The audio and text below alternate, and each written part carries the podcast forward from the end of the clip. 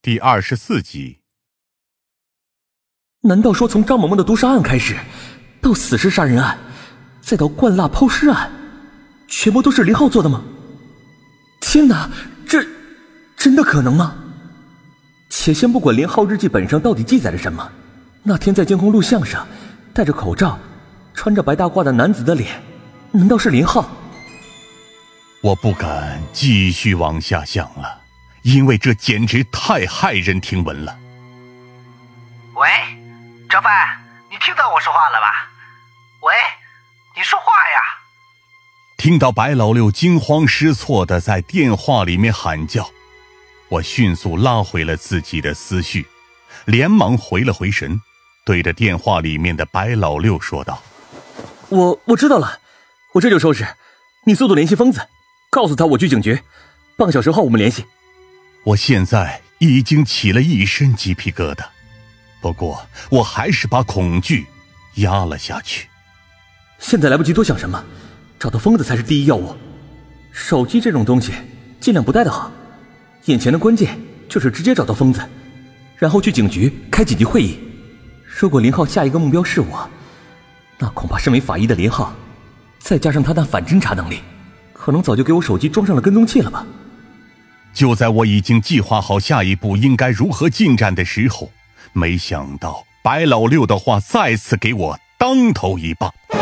不是，疯子，我现在联系不上。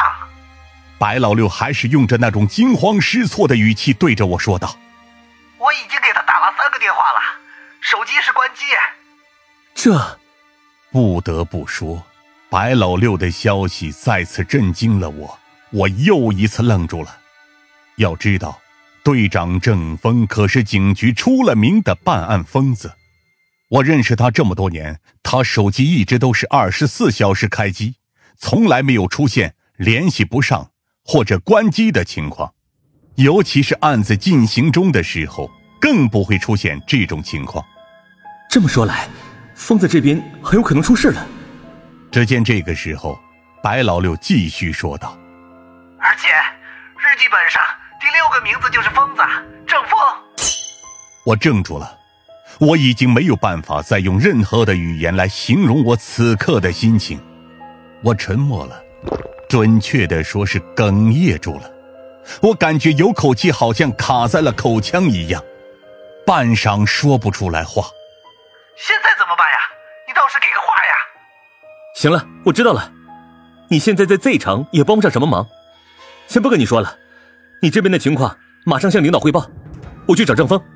我来不及过多的纠结什么，现在可是在节骨眼上，我目前的安全应该不会出什么问题。疯子就不一样了。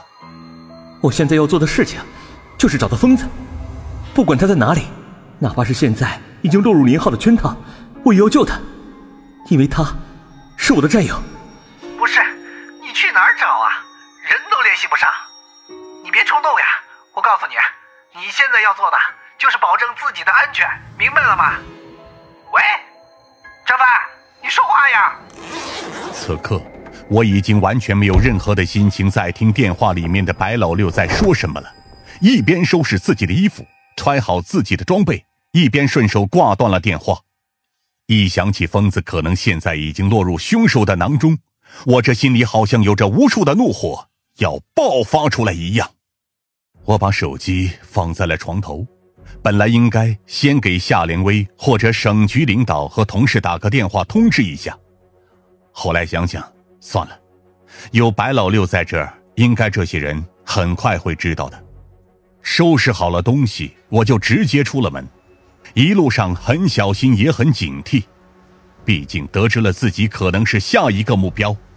我肯定会加倍小心。凌晨五点的省城街道上，已经稍微有点天亮了的感觉，不过总体显得还是那么昏暗，可能再等一个小时才会破晓吧。街道上基本上空无一人，我离正风住的地方仅仅只隔了一条街，这也是省局安排的住宿点。一路上。我脑子里面几乎是一片空白，清晨的风吹在我的脸上，倒让我清醒了一些。这件事我总觉得有点怪，但又说不上来。林浩真的是凶手吗？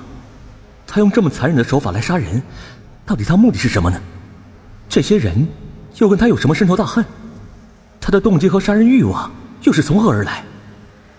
我虽然和林浩交情不是很深，但也算认识不短了，怎么会好端端的成为杀人凶手了呢？可是看白老六已经成这个样子，肯定不会骗自己，而且还有白老六口中那本所谓杀人名单的日记本。等等，我总算知道不对的地方在哪里了。林浩是凶手，那他一直以来的杀人顺序和日记本对得上。从毒杀案死者徐亮一家，凶手是张萌萌，紧接着张萌萌杀死王宇，造成死尸杀人案。紧接着，薛刚被杀，造成灌蜡抛尸案。从用毒到死尸杀人，再到灌蜡抛尸杀人，他的作案手法一点一点的在进化。这样极具艺术化手法的凶手，足以看出他在升级。他很享受杀人的过程，利用催眠，很明显能看出他也很想从这些死者口中知道些什么。